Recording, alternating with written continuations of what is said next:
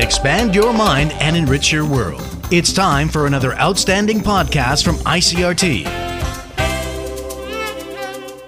I'm Nancy Sun with today's episode of EZ News.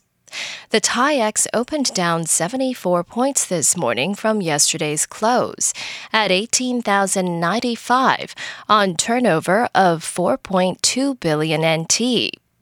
Shares in Taiwan moved sharply lower to close below the 18,200 point mark on Friday, as the bellwether electronics sector faced further selling, with investors locking in gains built earlier in the week.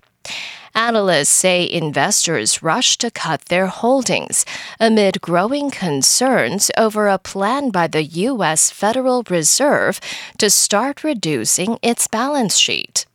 This comes on the heels of the release of minutes that were more hawkish than expected from a Fed policy-making meeting held in December.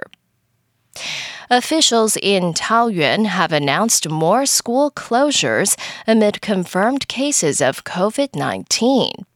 A Zhongli District Middle School announced that it would suspend classes today after a parent tested positive. School officials say the premises will be thoroughly disinfected today. This comes after a Zhongli District Elementary School announced it would suspend in person classes for 14 days after a 10 year old student tested positive. The student belongs to the same family as an infected airport worker.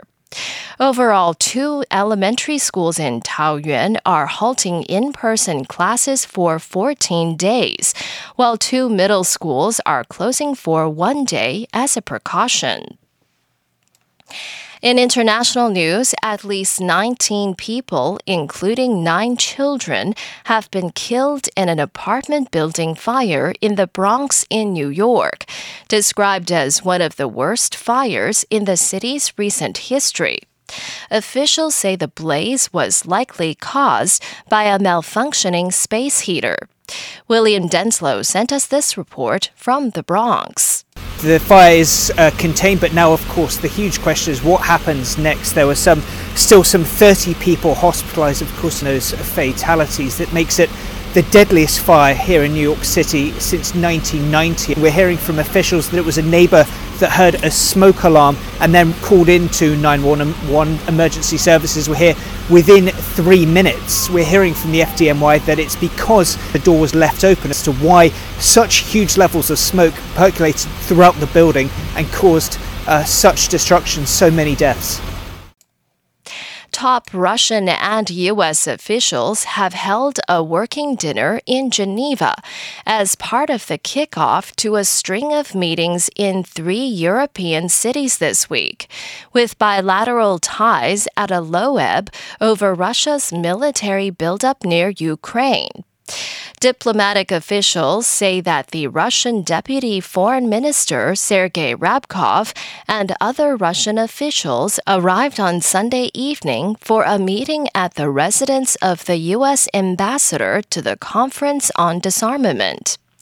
The less formal Sunday talks come ahead of a broader discussion between the two diplomats and their teams at the U.S. mission in Geneva starting today and the United Kingdom will celebrate Queen Elizabeth II's 70 years on the throne with a military parade, neighborhood parties, and a competition to create a new dessert for the Platinum Jubilee.